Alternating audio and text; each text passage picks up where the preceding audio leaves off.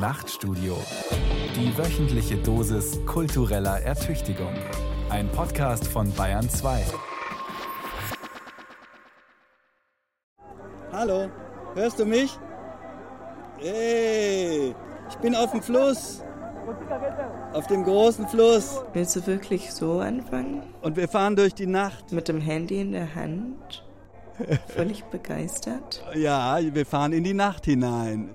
Laute Musik, Blitze am Horizont, 100 Leute auf dem riesen Holzboot. Ich sitze oben auf dem Dach. Ja, endlich habe ich es geschafft. Eine Liebe zu Schwarz. Mein koloniales Innenleben revisited. Feature von Lorenz Rollhäuser. Auf dem Kongo durch die finstere Nacht ins Unbekannte. Das war, was ich unbedingt wollte, schon ewig. Aber warum gerade der Kongo? Na, man pflegt halt seine Obsessionen, folgt seinen Phantasmen. Weiße Männerträume? Ja, vielleicht. Oder weiße alte Herrenfantasien. Im Grunde geht es dabei noch immer um diese Heart of Darkness Nummer. Ich fürchte, dass die ganz tief in mir drin sitzt und resistent ist gegen jede Veränderung. Da ist eine schwarze Frau und zwei Kinder mit ihr. Ja, genau. Dadurch beschäftigen mich solche Fragen natürlich. Die Projektionen oder Zuschreibungen, die schwarzen Menschen gelten. Und wir beide sprechen ja eigentlich auch jedes Mal, wenn wir uns sehen, darüber, was es heißt, schwarz zu sein in diesem Land, so wie du oder weiß. Und damals bei unserem Ausflug nach Dahlem war das eh unser Thema. Das ist aber doch ähm, ähm, das dunkle Kontinent. Ja, vielleicht noch nicht das Herz der Finsternis, aber. Hallo, ich bin Darling. Und ich bin Lorenz. Und was machen wir eigentlich? Äh, wir sprechen über Afrika. Afrika-Leidenschaften. Weiße Afrika-Leidenschaften? Deine Africa-Passion? Ja, ja. Dass ich auf dich kam, hing mit unserem Ausflug zusammen. Ich konnte dich überreden, mit mir nach Berlin-Dahlem zu fahren, in das Museum, das mal Völkerkundemuseum hieß und wo sich eine der bedeutendsten Sammlungen afrikanischer Kulturgüter findet. Du wolltest da nie hin. Weil diese Dinge eigentlich in den Museen Afrikas gehören. Ja. Und jetzt standen wir in diesen pechschwarz gestrichenen Räumen, nur die ausgestellten Gegenstände. Alles isoliert in Glaskästchen? Sind von Spots in helles Licht getaucht. Und dann saß da in einer Ecke auch noch dieser dunkelhäutige Mann. Arbeiten Sie in diese dunklen, so die ganze Zeit? Es ist so dunkel hier. Ja, heute ja. Morgen woanders. Sie haben Glück, Sie sind nicht immer in einer Afrika-Ausstellung, also nicht immer in einem dunklen so. Nee, nee, gestern war ich im Kino. Okay. Ja, was sagen Sie, das Kino ist noch heller als hier? Ist ein bisschen heller. Hören Sie die Musik? Ja, ja ich höre Ja, das ist da Kino Afrika. Um die Ecke. Kino Afrika? Kino, ja, ja, Afrika. Das Komische ist aber, dass Afrika ein sehr, sehr heller Kontinent ist. Das ja. ist das, was mir in Berlin immer fehlt. Berlin ist mir viel zu dunkel.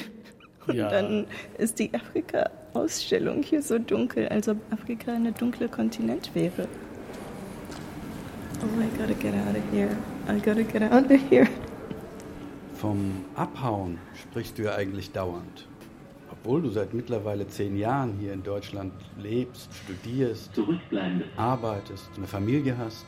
It's strange because um, moving from Baltimore, which is a very dangerous and violent city, I feel even more unsafe in Berlin, mostly because I feel like I constantly get the feeling from people, from Germans, that I have no right to be here, or my right to be here is being questioned. Ich habe das Gefühl, mein Daseinsrecht wird immer in Frage gestellt. Und manchmal ganz, ganz subtil, so wie, ja, und wann gehst du wieder zurück? Oder auch, dass ich angestarrt werde in öffentlichen Orten, dass, dass meine Haare angefasst werden, ohne dass jemand mich fragt. Ähm, das ist für mich wie eine große Erschütterung weil ich laufe so rum und glaube, ich bin Mensch, so wie jeder andere. Und dann kriege ich so eine kleine Erinnerung, nein, du nicht, du bist doch anders. Du bist doch anders, du bist doch anders, du bist anders.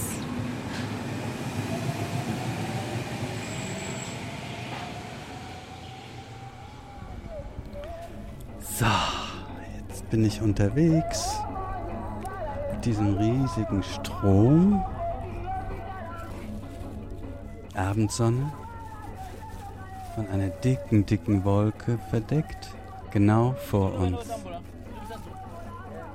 Von meinem Sitze aus genoss ich eine prachtvolle Aussicht auf den Strom, wie er zwischen Wänden dunkler Wälder in heiterer Größe dahinglitt. Das ist Stanley, Henry Morton Stanley, 1876. Eine unaussprechliche Majestät des Schweigens ruhte auf ihm und erregte die Sehnsucht meines Herzens. Stanley war der erste Europäer, der den großen Fluss in ganzer Länge befuhr. Die Ufer versinken langsam im Dunkel. Ein paar Vögelchen, Schwalben, sausen hier rum. Hölzerne Pirogen, Einbäume. Drüben auf der anderen Seite sehe ich Quallen von Feuern, Holzfeuern. Schön. Sehr, sehr schön. Abwärts fließt er in eine unbekannte Welt, in schwarz umnachtetes Gewölk der Mysterien und Fabeln, vielleicht gar vorüber bei den Ländern der Halbmenschen, der Pygmäen und der Mensch mit langen Urlaub. Vorüber an Meilen und Meilen unerforschter Länder, in denen es von Völkerstämmen wimmelt, über die nicht einmal das leiseste Geflüster zu den Völkern der anderen Weltteile gelangt ist.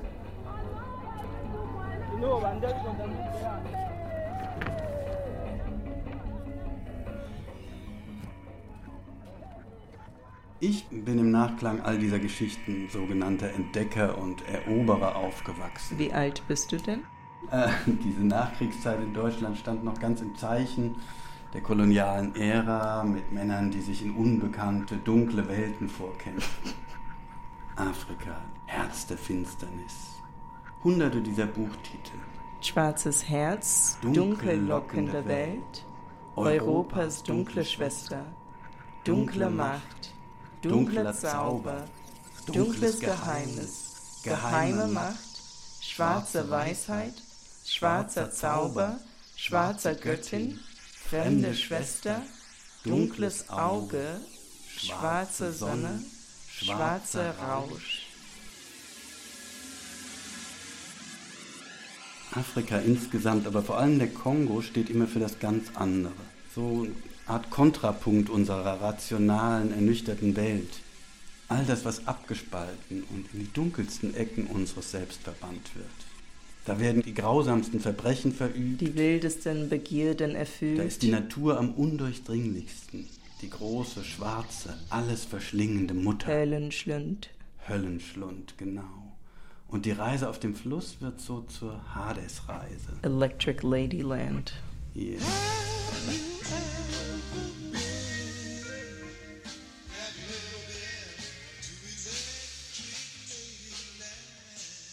Genauso ist das Museum aufgemacht. Wenn man einen Ort möchte, wo Othering geschieht, dann ist es hier sehr gut zu sehen. In an extreme way. Othering meint das Fremde mit aller Macht noch fremder machen, exotisieren. It's almost as if it were an experiment where they were trying to figure out if you could really take this othering to the extreme. Als ob sie das Othering bis zum Äußersten treiben wollten. They could have been more subtle. You know what I associate now? What? Geisterbahn. It is almost like that, exactly. What is it in English? I don't know. Um, well, I would call this a house of horrors. It's like a house of horrors you could go to in Halloween, except nothing is jumping out physically. They've taken away the action. And then you're like, I just want to get out of here. I just want to get out of here. Ich will nur raus. Ich will nur raus.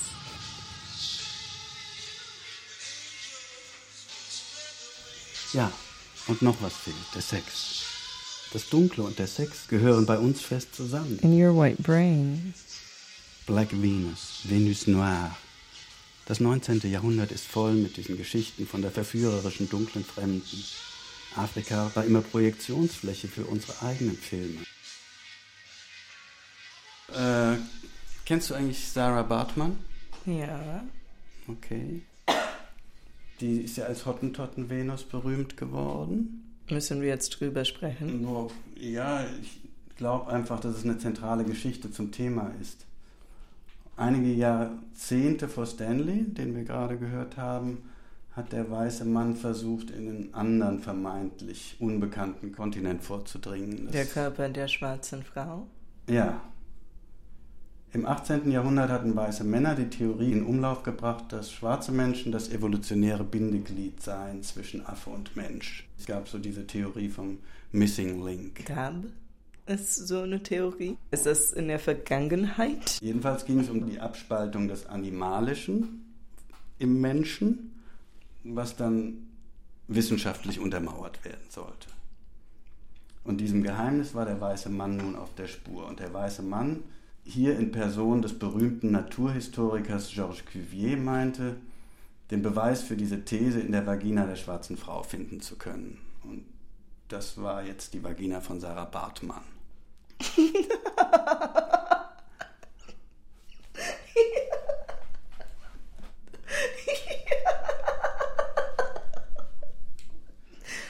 Okay. Ich meine, Männer suchen viele Dinge im Vaginas. Ja, aber hier, Und weiße Männer suchen noch mehr Dinge. aber hier ging es dann um den sogenannten Apron, heißt es? Ist es Englisch? Ich, Ja. ich, ich kannte Ja, ja. dieses Wort vorher nicht. Es ging also um eine Verlängerung der Schamlippen, von der man annahm, dass sich hier also das Animalische sozusagen anatomisch Ausdruck verschafft hat. Äh, die, die, die Leidenschaft, die Gier, die sexuelle. Und Cuvier wollte zu gerne wissen, wie es da bei Sarah Bartmann drin aussieht, ob das wirklich so ist. Also, Sarah Bartmann vom Volk der Khoi Südafrika. lebt als junges Mädchen im Haus eines Bauern, bis sie einem freien Sklaven verkauft wird. Der nimmt sie mit in die Stadt Nach Kapstadt. zu seinem Chef. Sarahs neuem Chef. Sie arbeitet ein paar Jahre im Haus, gebiert zwei Kinder von verschiedenen Männern. Beide sterben kurz nach der Geburt. Dann geht ihr Chef pleite. Wo soll sie nun hin? Er hat eine Idee, Sarahs Hintern, dieser enorme Hintern. Vielleicht lässt sich aus diesem Hintern Geld machen. Wenn man es richtig anfängt? Und wenn sie mitmacht. Natürlich macht sie mit. Was soll sie denn tun? Okay, im Militärhospital von Kapstadt führt er sie vor, vor weißen Männern. Fast nackt. Ah, dieser Hintern, das zeigt sich jetzt. Ist Gold wert. So geht das eine Zeit, bis einer der Ärzte, Das Publikum kommt nicht mehr so wie am Anfang. einer der Ärzte kommt mit einer Idee. Ein anderer Plan. Auf mit dem Schiff. Auf nach Europa. Es ist das Jahr 1810. In London wird sie die Attraktion. Die Kasse klingelt. Doch bald schon nichts als Scherereien mit den Behörden. Es gab Beschwerden. Es gab Beschwerden wegen Unsittlichkeit und Sklaverei. Und so weichen sie aus, gehen tingeln in der englischen Provinz. Tingeln ist kein Vergnügen. Nee, das ist kein Vergnügen. Dann 1815 ein neuer Impresario. Ein neuer Plan. Paris. Wieder strömen die Massen. Und dann wird sie von Georges Cuvier entdeckt. Vor ausgewählter Gesellschaft Im Botanischen Garten. präsentiert er sie fast nackt. Die High Society ist in Erregung. Der Zoologe Saint-Hilaire sieht Ähnlichkeiten Im Namen der Wissenschaft. mit einem Orang-Utan. Aber es geht ihr nicht gut. Sie trinkt zu viel, Sie mag Schnaps. sagt Dr. Cuvier. Es ist ihr alles zu viel. Sie wird krank. Vielleicht eine Lungenentzündung. Ja, man weiß es nicht, aber sie stirbt. Dr. Cuvier kommt das sehr gelegen. Er seziert ihren Leichnam, präpariert ihr Skelett. Endlich kann er rein. Die Vagina Befund. Menschenähnlich. Unauffällig. kommt in Formol. Das Gehirn Befund. Affenähnlich. kommt auch in Formol. Ein Abdruck ihres Körpers wird genommen und dann alles ausgestellt im Museum. Musée de l'Homme, Bis 2001. Paris. Ja, irgendwie macht mich das sehr unangenehm, Lorenz. Mhm. Ich finde es okay, wenn ich es sage, aber wenn du es sagst, ich glaube, das macht mich unangenehm. Weil, ja, Und was machen wir jetzt? lass mich einfach den Rest erzählen. Okay.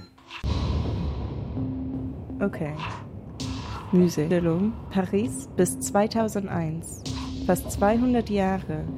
Erst dann werden die sterblichen Überreste in ihre südafrikanische Heimat überführt und feierlich beigesetzt.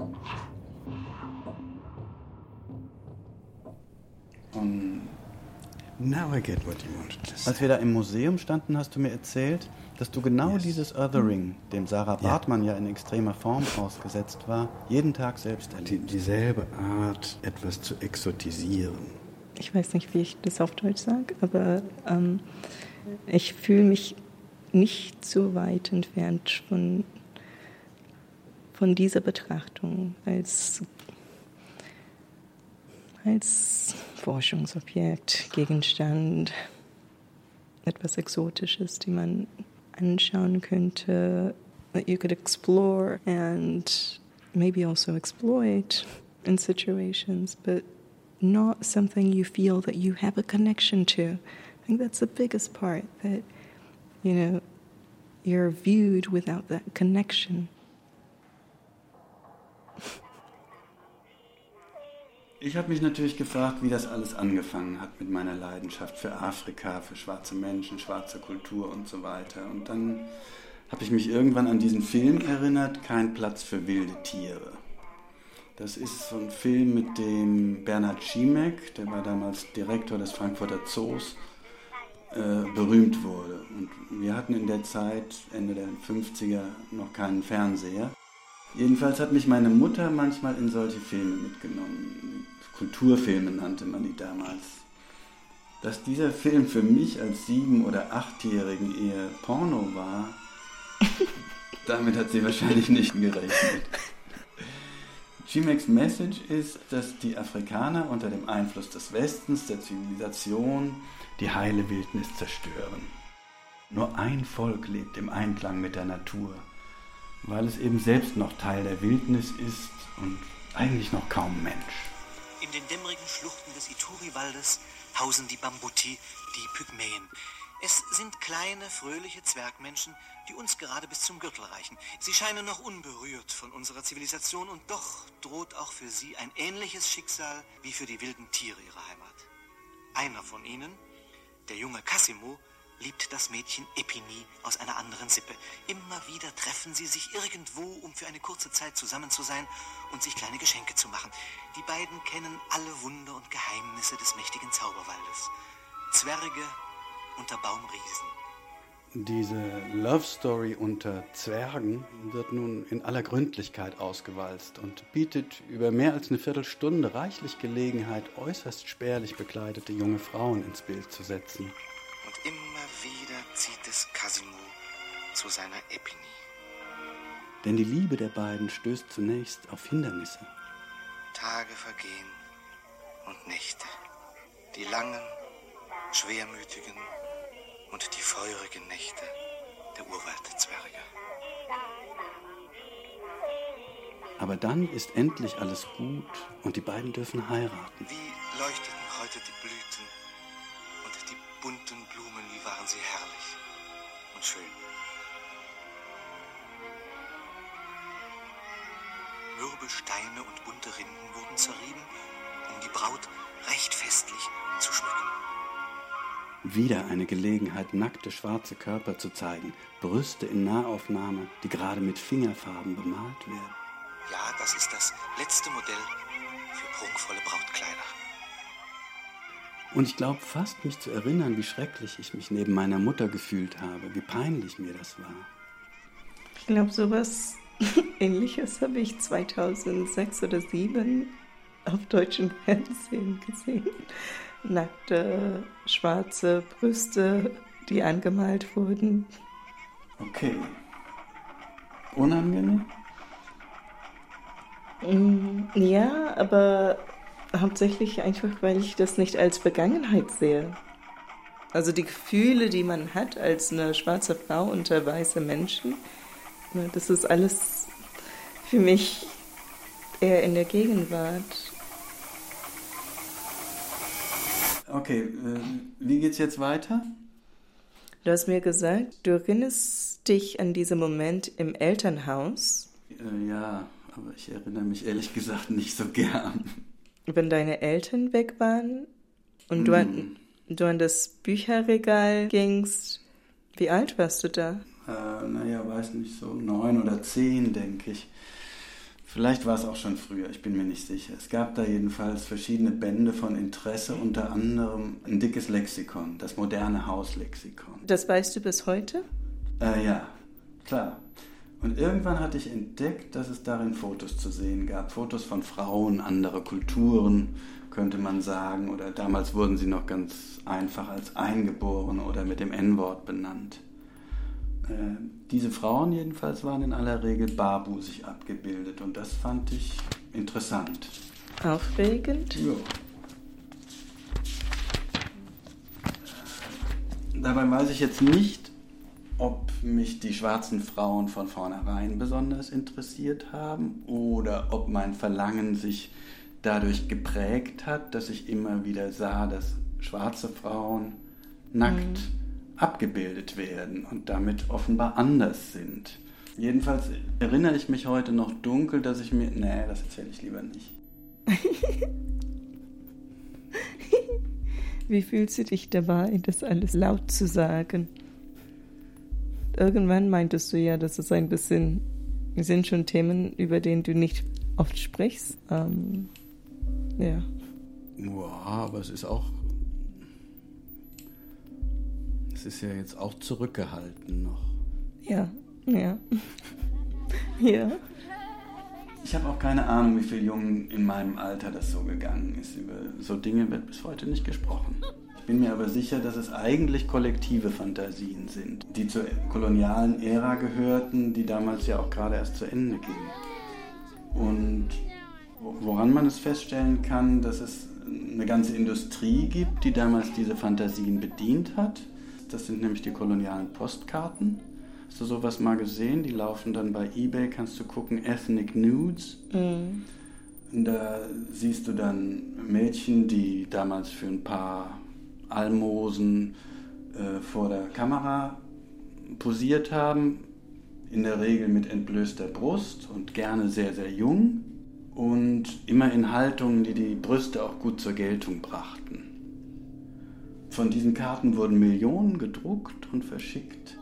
Und wenn man manchmal genau hinguckt, kann man sehen, dass es so handschriftliche Grüße darauf gibt. Da steht dann zum Beispiel herzliche Grüße aus dem heißen Afrika, viel gesehen, siehe Bild, aber noch nicht angefasst. Aber manches ist dann auch nicht mehr witzig, weil da steht dann auch, diese beiden kleinen Mädchen warten schon auf einen Bräutigam. Oder und die hier, bräuchte die nicht einen harten Stoß mit der Pumpe?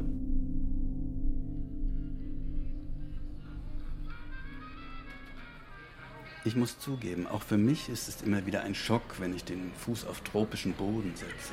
Warum? Ja, plötzlich geschieht alles in diesem anderen, weicheren Rhythmus. Diese Langsamkeit der Bewegungen, die der Hitze angepasst scheinen. Oder diese Art, sich einfach irgendwo hinzufläzen, wie wir es uns gerade in Deutschland nie erlauben würden. Oder auch dieses völlig ungehaltene Lachen, das den ganzen Körper durchschüttelt. Das Diese Klischee von sinnlichem Paradies. Es geht mir so auf den Nerven. Ich sehe dich schon glotzen, wie diese weißen Männer immer glotzen.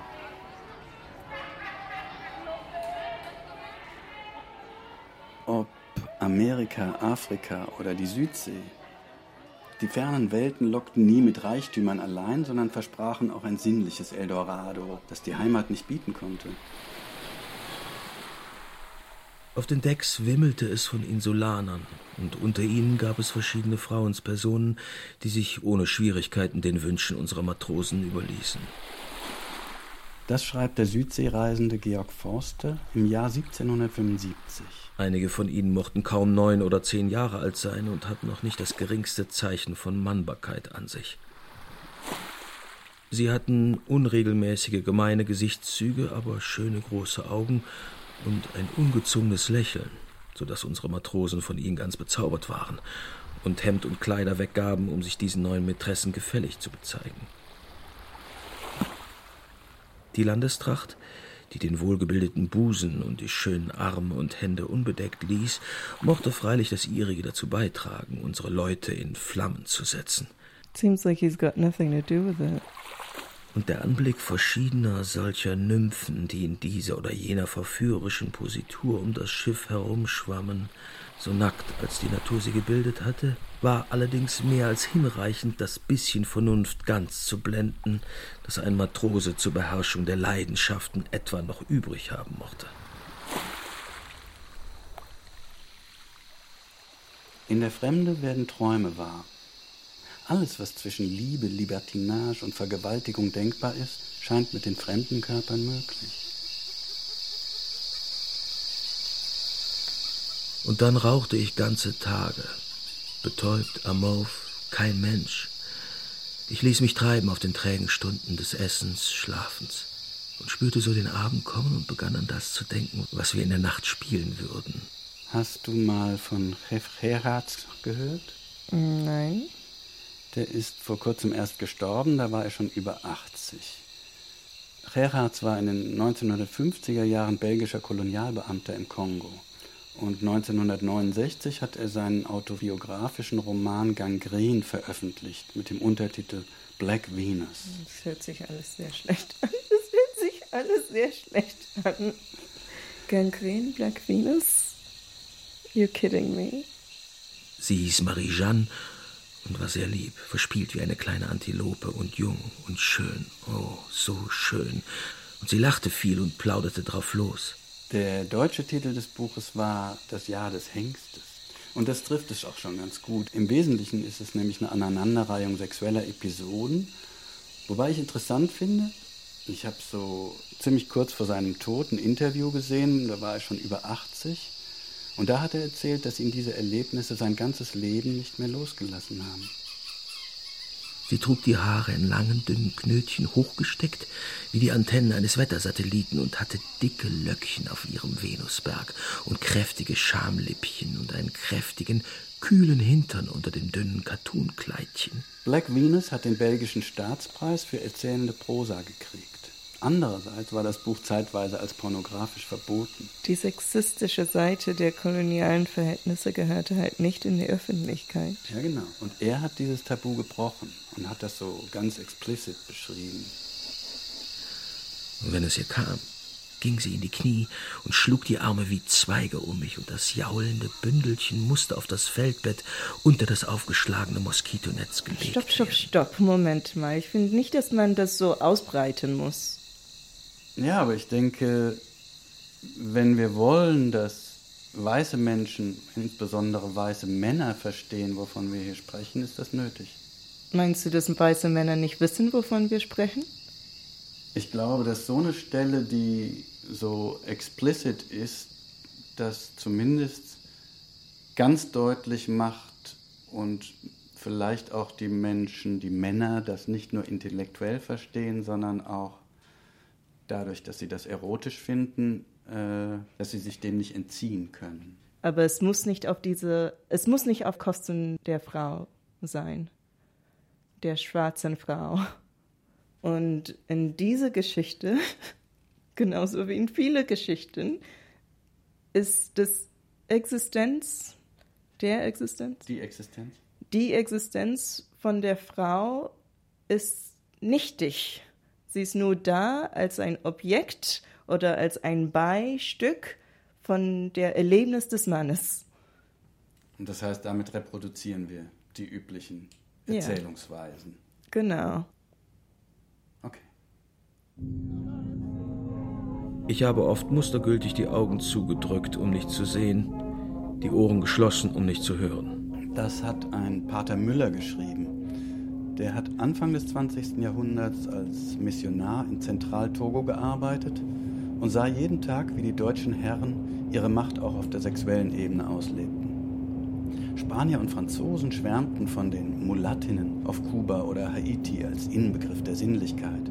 Und die weißen Frauen dort fürchteten diese anderen, dunkleren Wesen, auf die ihre Männer so scharf waren.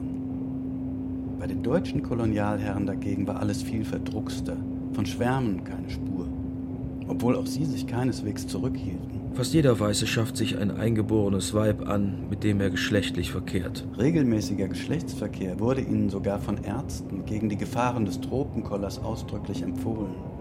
Zum Thema wurde ihr Begehren nur bei solchen Gewaltexzessen, die die koloniale Herrschaft in Gefahr brachten. Karl Peters, Reichskommissar im Kilimanjaro. Peters ließ neben vielen anderen Grausamkeiten seine Konkubine und einen Diener hängen, nachdem er die beiden angeblich zusammen erwischt hatte. Heinrich Leist, Vizegouverneur von Kamerun. Leist ließ nicht nur Widerständige exekutieren, sondern betrieb auch eine Art Privatgefängnis, wo er sich Frauen zur Verfügung hielt. Leo A. Schmidt, Bezirksleiter in der sogenannten Musterkolonie Togo. Er folterte nicht nur einen Würdenträger zu Tode, der seine Brutalität angeprangert hatte, sondern ließ sich auch nachts 12- bis 14-jährige Mädchen aus der Missionsstation holen, um sie dann zu missbrauchen. Die Reihe ließe sich unendlich fortsetzen.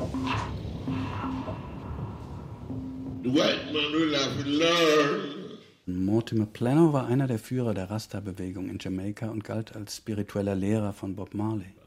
War also eine ziemlich wichtige Figur und hier war er schon sehr alt. The white man will have to learn. Der Weiße wird lernen müssen, denn der Weiße hat uns ziemlich viel Böses angetan.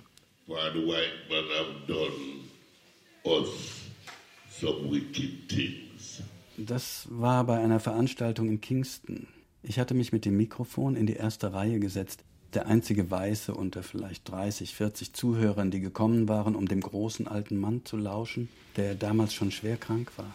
You, the white man, Du, weißer Mann, du hast schwarze Frauen vergewaltigt. Das ist sehr schmerzhaft. Und plötzlich war ich nur noch dies, ein weißer Mann und damit auf der Täterseite einer langen, gewalttätigen Geschichte. Und genau da kommt das White Guilt. Das ist genau das, was er dir sagen wollte. Hey, weiße Männer, unsere Stimmen werden immer, immer unterdrückt. Jetzt bist du bei mir zu Hause und hör mir mal zu. Ihr habt das alles gemacht, wir werden dich aber nicht hängen. Du darfst bei mir sitzen, du musst mir zuhören und von deiner weißen Schuld nicht wegrennen in diesem Moment. Und das passiert so selten, dass man in dieser Situation ist, wo super klar ist, dass es kein Wegrennen ist von dieser weißen Schuld. Damals fand ich das ungerecht. Schließlich war ich doch gekommen, um zu verstehen. Dass es nicht so einfach ist, zu den Guten zu gehören, wollte ich nicht wahrhaben. Und trotzdem erlauben wir dir hier zu sitzen und aufzunehmen.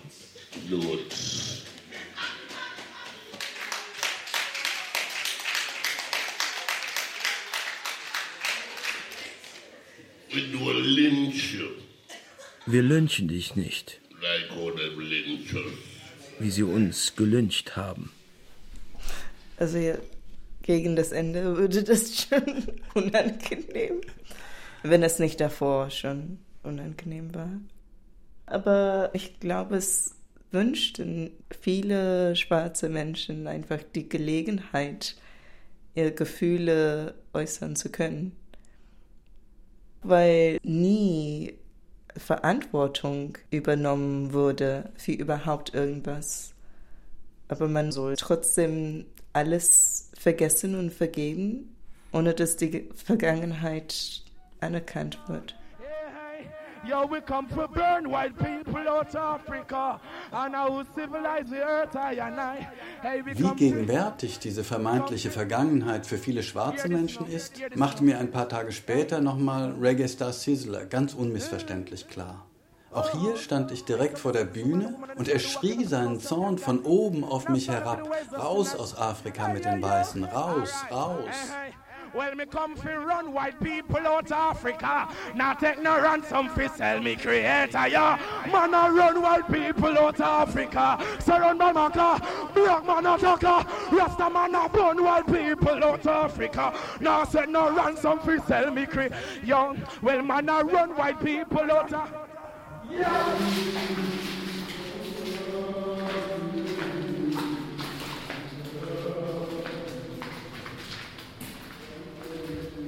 Ich wollte immer rein, rein, rein nach Afrika, möglichst tief rein. Manchmal hatte ich das ziemlich wörtlich genommen. Das kommt mir doch jetzt sehr obsessiv vor. Das war in Mongwalu im Nordosten des Kongo, gar nicht so weit von dort, wo Bernhard Schiemek in den 50er Jahren mit seiner Kamera den Bambuti auf den Leib gerückt war. Ein Stück außerhalb des Ortes stießen wir auf eine verlassene Mine, die ursprünglich von Belgiern betrieben worden war. Das Gittertor am Eingang zum geräumigen Schacht stand offen. Junge Männer suchten hier auf eigene Faust nach Gold. Einer lieh mir seine Flipflops, damit ich nicht barfuß durch das Wasser im Stollen warten musste, das überall von den Wänden runterlief. Immer tiefer drangen wir in den stockdunklen, feuchten Schacht vor. Irgendwo im hintersten Winkel schlugen Leute mit Hammer und Meißel Gesteinsbrocken aus der Wand. Doch um dahin zu gelangen, mussten wir mit Taschenlampen im Mund über Berge von Felsbrocken klettern, die von der Decke gestürzt waren. Eigentlich war das alles viel zu gefährlich. Aber umzukehren, bevor ich das hinterste Ende des Stollens erreicht hatte, kam irgendwie auch nicht in Frage. Warum mir die symbolische Dimension dieser Art Erkundung erst Jahre später aufgegangen ist, verstehe ich heute eigentlich nicht. Weil mehr Urmutter geht ja gar nicht. Der finstere Kongo, der schwarze Schlund ins Innerste, das Warten durch den Schlamm, die tropfende Feuchtigkeit in der Höhle, das ist doch, als ob es sich Freud persönlich ausgedacht hätte.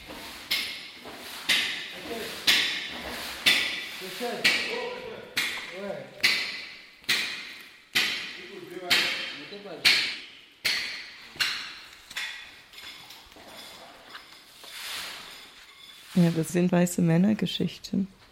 Das, was ich schon den ganzen Tag immer wieder hören muss. Also wenn es um Afrika geht, dann sind die Geschichten von weißen Männern quasi die einzigen, die gelten. Äh, apropos weiße Männer, guck dir mal das Foto hier an. Das ist meine Mutter. You're kidding me? Oh my God. Ich wäre jetzt nicht überrascht, wenn du mir sagen würdest, sie ist Latina oder, oder auch schwarz. Meine Mutter hatte mir jedenfalls erzählt, dass sie als Kind im Sommer immer mal das Negerle genannt wurde. Mm. Und ich wollte dann irgendwann mehr darüber wissen und habe, als sie schon tot war, ihre älteste Freundin Hildegard besucht. Äh, meine Freundin hat immer sehr apart ausgesehen. Apart war das Wort, um das Fremde mit ihrem positiv zu benennen. dunklen Lockenkopf und ihrer dunklen Haut. Und wir haben in der Sechster mal ein Krippenspiel an Weihnachten aufgeführt. Und dann wurde sie natürlich das Märchen äh, der Heiligen Drei Könige.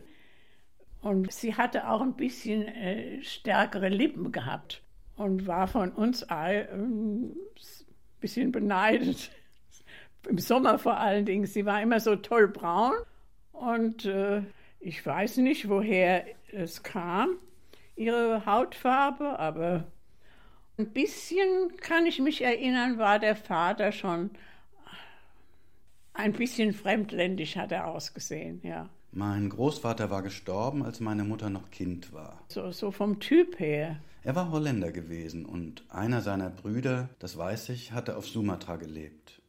Aber meine Mutter hatte jeden Verdacht, dass ihr Aussehen etwas mit fremden Einflüssen zu tun haben könnte, kategorisch von sich gewiesen. Hey, Hallo, guten Tag. Wie geht's? Ich bin in die niederländische Provinz gereist. Hey, hallo, Uns dreimal. Wie geht's dir, Junge? Super, alles prima. Gezellig, Schön. dass du hier bist. Wie war die Reise? Super. Gut. Schön. Nicht weit von der deutschen Grenze lebt mein Cousin Harry, der sich für unsere Familiengeschichte interessiert. Nein, du weißt ja, dass meine Mutter im Sommer mit ihrer braunen Haut und ihren schwarzen Haaren auch gerne mal das Negerle genannt wurde. Oh, das weiß ich nicht. Das weißt du nicht. Äh, Wundert mich aber nicht. Äh, was ich mich immer gewundert hat, äh, das ist, warum deine Mutter diesen negroiden Haaren hat. Aber das kann ich nicht erklären. Vielleicht sollst du doch suchen in ihrer Mutterseite. Damit wäre Harry sozusagen aus dem Schneider, weil unser gemeinsamer Großvater zweimal verheiratet war und wir daher nicht dieselbe Großmutter haben. Aber ich erinnere mich, dass sie mir, dass sie mir erzählt hat, dass ihr Vater War auch äh, ziemlich dunkel. und ganz Dunkelhaarig. harte Haare. Ah, das und, weiß grau- und die er deswegen kurz geschnitten hat. Ach so. Ja. Ja, er wird natürlich nicht oft geredet für äh, Fehltritten, die man in der Vergangenheit gemacht hat. Von Fehltritten? Fehltritten. Ist das Deutsch? Ja. Ja. Kann ich dir eigentlich jetzt nicht weiterhelfen. Ich bin mir nicht so sicher, ob Harry großes Interesse daran hätte, etwas anderes herauszufinden. Die hat doch etwas äh, Exotisches gehabt, ja, sicher. Vielleicht, das ist Zufall. Aber Harry, du bist doch im Sommer auch wahnsinnig dunkel.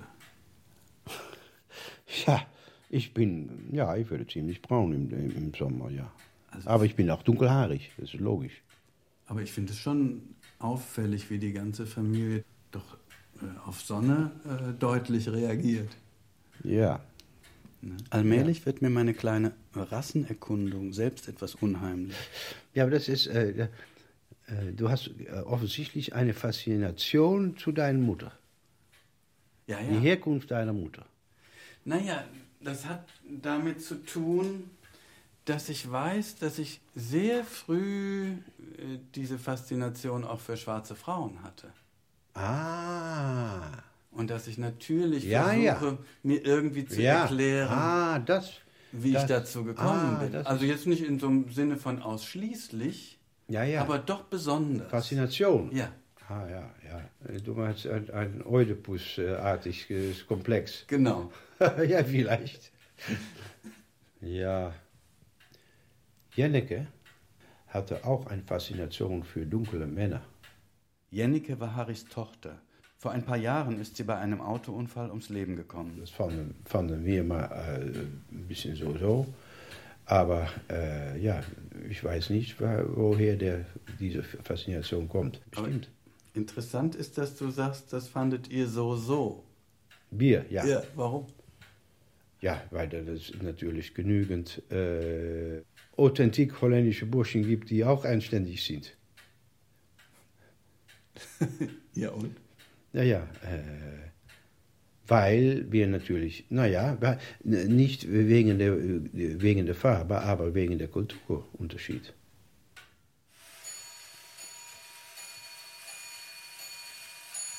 Das heißt, es geht bei diesem Kulturunterschied immer noch darum, die sogenannten anderen nicht als gleich zu akzeptieren. Früher hätte man einfach Rassenunterschiede gesagt. Äh, Moment mal, wie viel Zeit ist eigentlich noch? Weiß ich nicht. Okay, mal sehen, wie weit wir kommen. Am 27. Mai 1914 reicht der deutsche Kaufmann Theodor Stelzner beim kaiserlichen Gouvernement in Windhoek Das war damals die Hauptstadt von Deutsch-Südwest. eine Beschwerde ein.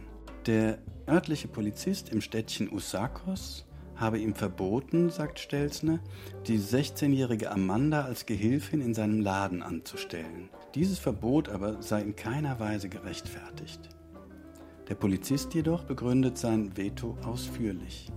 Stelzner, jetzt ein Mann von 25 Jahren, huldigt seit etwa sechs, sieben Jahren einem Verkehr mit eingeborenen Weibern, der ihn bei dem anständigen Teil der weißen Bevölkerung größtenteils um seine Achtung als weißen Mann gebracht hat.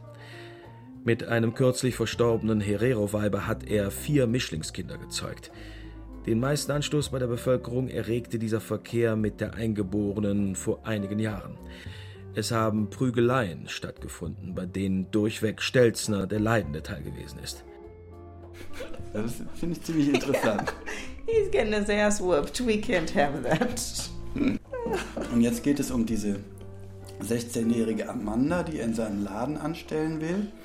Die habe er kennengelernt, als beide in einem Restaurant arbeiteten. Mit der Zeit entspann sich zwischen beiden ein Verhältnis, das über das zulässige Maß weit hinausging und Stelzner wieder im üblen Licht erscheinen ließ. Skandalös erschien nicht das Verhältnis an sich, sondern der Verstoß gegen die rassische Hierarchie. Stelzner hat auf der Veranda der Restauration den Tisch für Amanda und sich decken lassen und beide haben zusammen gefrühstückt. Andere Eingeborene haben als Diener fungiert.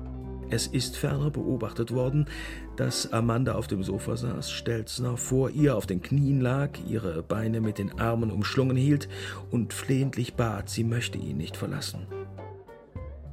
Ferner haben beide nach den Klängen des Grammophons und vor den Augen anderer Eingeborener zusammen getanzt.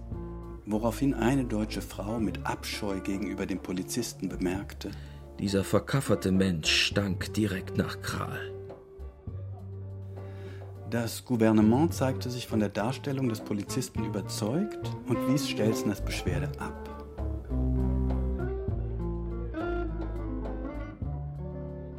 Und was willst du damit sagen? Naja, ich glaube, dass wir bis heute nicht so richtig davon weg sind, weil wir die Unterschiedlichkeit, die wir zum Beispiel afrikanischen Menschen zuschreiben, egal ob positiv oder negativ, auf die Hautfarbe übertragen. That's othering. Ja, ich muss nur mit einer schwarzen Frau auf die Straße gehen und auf die Blicke der weißen Männer achten. Ganz oft sind diese Blicke irgendwie lüsterner und unverhohlener als die, die weißen Frauen gelten. Es sind koloniale Blicke, ich kann es sehen. Und wie schaust du auf schwarze Frauen? Hm, naja, ich glaube, ich gucke jetzt nicht so penetrant. So, meine Kleinen, Es war mir vorher nicht so klar, dass ich eine schwarze Frau bin, bevor ich hierher kam. Ich wusste, dass ich eine schwarze Frau bin. Ich wusste, dass ich eine Frau bin. Ich wusste, dass ich 1,65 groß bin. Das wusste ich alles. Aber von dem ähm, Blicken von anderen weiß ich, dass das das Erste ist, was man an mich sieht. Ich meine, dazu muss man sagen, in den USA bin ich nicht so exotisch. Da gibt es Millionen von Hier bist du ähm, exotisch? schwarzer Frauen. Ich habe den Eindruck, dass ich ja, dass ich exotisch bin hier. Hm. Let, let me be a bit stupid. Uh, one could say, oh, das macht dich interessanter, du kriegst mehr Aufmerksamkeit. Du könntest ja auch sagen, oh, das finde ich doch ganz gut. Könnte ich sagen, wenn ich das mir gewünscht hätte. Wenn man sich Aufmerksamkeit wünscht, dann ist es toll, das zu haben. Aber ich lebe in dem Haut und damit kann ich nicht so gut leben, wenn ich weiß, dass es nicht weggeht. Nicht, dass ich will, dass meine Hautfarbe weggeht. Das will ich nicht. Ja. Das ist auch sehr belastend und bedrückend. Für mich ist das anders. Ich bin the other immer nur für eine Zeit. Das ist eine kurze Erfahrung, die mich bereichert, die mein Leben intensiviert. Wie wir das Fremde meistens zur Intensivierung, zur Belebung nutzen. Guck dir die Musik an, die Kunst, die Mode, überall. Ja, küchenpsychologisch ist The Other natürlich ein abgespaltener Teil von mir, mein inneres anderes sozusagen. Das heißt aber auch, dass Othering nicht so leicht abzustellen ist. Nicht umsonst dieses Wiederholen des Immergleichen, wenn es um die Suche nach dem ganz anderen geht, so wie ich es beim Reisen gemacht habe. Also letzte Geschichte, versprochen. Mit Bootsfahrt und Minenerkundung nämlich hatte ich noch nicht genug. Ich wollte auch in den Wald, tief in den Wald. Nochmal diese Heart of Darkness Nummer. Zwei Frauen, ein Baby, das furchtbare Angst vor mir hat und drei Männer, die sehr viel rauchen. Philemon, der aus einem Dorf in der Nähe stammt, hat sie organisiert. Hintereinander stapfen wir auf Pfaden durch den nassen Wald. Einmal begegnen wir ein paar Diamantenschürfern. Dann plötzlich ein Schrei. Eine grüne Mamba direkt neben mir. Sie klebte an einem Baum am Weg. Ein unscheinbares Tier. Gerade mal einen Meter lang und ziemlich dünn. Ich selbst hätte sie nie entdeckt. Zum Glück zerrte mich Philemon rasch weg. Den Biss hätte ich kaum überlebt. Einer der Männer schlug ihr dann mit dem Buschmesser den Kopf ab. Dieser Mann hatte auch eine Flinte. Kurz bevor wir den Lagerplatz erreichten, schoss er eine junge Ducker-Antilope. Eine Zeit später hallte noch ein Schuss durch den Wald. Diesmal war es ein Affe. An seinem langen rotbraunen Schwanz schleppte er das verletzte Tier herbei und flockte es mit einem Seil an. Ein hübsches Tier, mit braunem Fell, das Gesicht schwarz, Nase und Backen weiß. Ich sah Angst in den großen Augen. Irgendwann Während der Kopf der Antilope schon über dem Feuer röstete, schlug ihm der Schütze im Vorbeigehen mit einem Knüppel den Schädel ein. Ich habe später ein bisschen Brot mit Sardinen gegessen. Merci, merci, merci. Als es wieder zu regnen begann, haben sie mit geübten Griffen ein Dach aus Blättern auf ein grobes Holzgerüst gezaubert. Das musste reichen. Dann fiel plötzlich die Nacht herab. Der Regen hörte auf und jetzt liege ich auf einer Bastmatte, starre ins Dunkel und lausche. Das Feuer glimmt und qualmt noch, die Männer rauchen weiter unentwegt.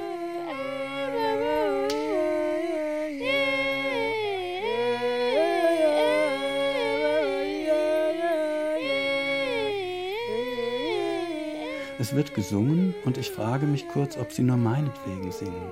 Aber eigentlich ist es mir völlig egal. Das Ziel ist erreicht. Eine Nacht tief im Wald, im Herzen Afrikas, fernab von allem. Nur das unendliche Schwarz um uns herum. Der Kongo, der Wald und die Nacht. Triple Darkness, sozusagen. Ja, das genaue Gegenteil meines deutschen Lebens. It's othering again.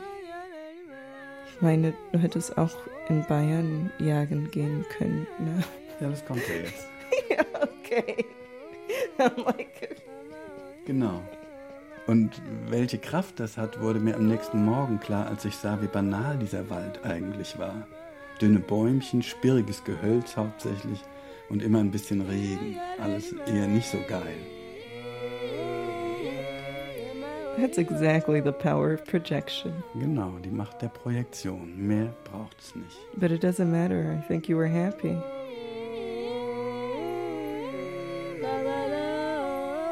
Können wir jetzt aufhören? Ich finde, es reicht. Okay, ich muss noch schnell den Rest erzählen. Okay, as you wish. Thank you. You're the boss. Ich war diesem Wunsch gefolgt, ohne weiter nachzudenken. Und jetzt liege ich da, ein weißes Wesen in der dunkelsten Dunkelheit sozusagen. Alle Klischees sind bedient. Ich bin glücklich, aufgeregt und dankbar Mhm. und freue mich, dass sie mich in den Schlaf singen.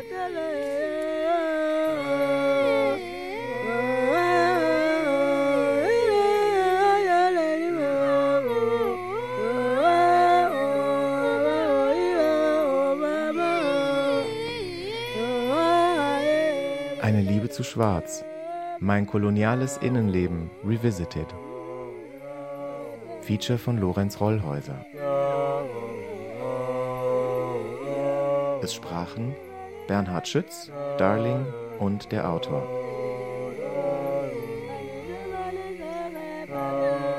Manuskript und Realisation Lorenz Rollhäuser. Redaktion Christiane Glas. Eine Produktion des Norddeutschen Rundfunks 2017.